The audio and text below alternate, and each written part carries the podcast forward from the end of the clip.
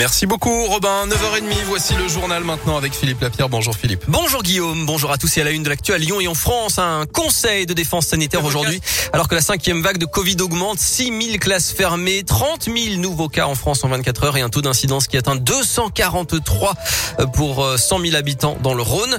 De nouvelles mesures devraient donc être prises ce mercredi, notamment le retour du masque obligatoire dans certains lieux clos, même avec le pass sanitaire et puis une dose de rappel de vaccin pour les adultes.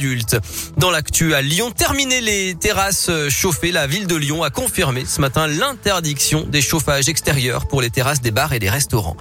Les Dalton, bientôt au tribunal. Trois membres du groupe de rap lyonnais vont comparaître ce vendredi pour un rodéo urbain en octobre dernier. Le jugement est par ailleurs tombé hier soir après le jet de la bouteille d'eau sur Dimitri Payet qui avait entraîné l'arrêt du match Lyon-Marseille dimanche à Dessine. Un trentenaire de Vaux-en-Velin a été condamné à six mois de prison avec sursis et cinq ans d'interdiction de stade. Et puis à suivre euh, le délibéré rendu aujourd'hui dans l'affaire de la sextape de Mathieu Valbuena, Karim Benzema en cours 10 mois de prison avec sursis et 75 000 euros d'amende pour complicité de chantage. Polémique sur le tournage d'une émission de télé aujourd'hui à la Guillotière. Les riverains et la mairie du 7e arrondissement de Lyon dénoncent la politique spectacle et la récupération alors que l'animateur Jean-Marc Morandini, qui est par ailleurs renvoyé devant la justice depuis hier pour corruption de mineurs, et le patron du RN, Jordan Bardella, vont déambuler dans le quartier.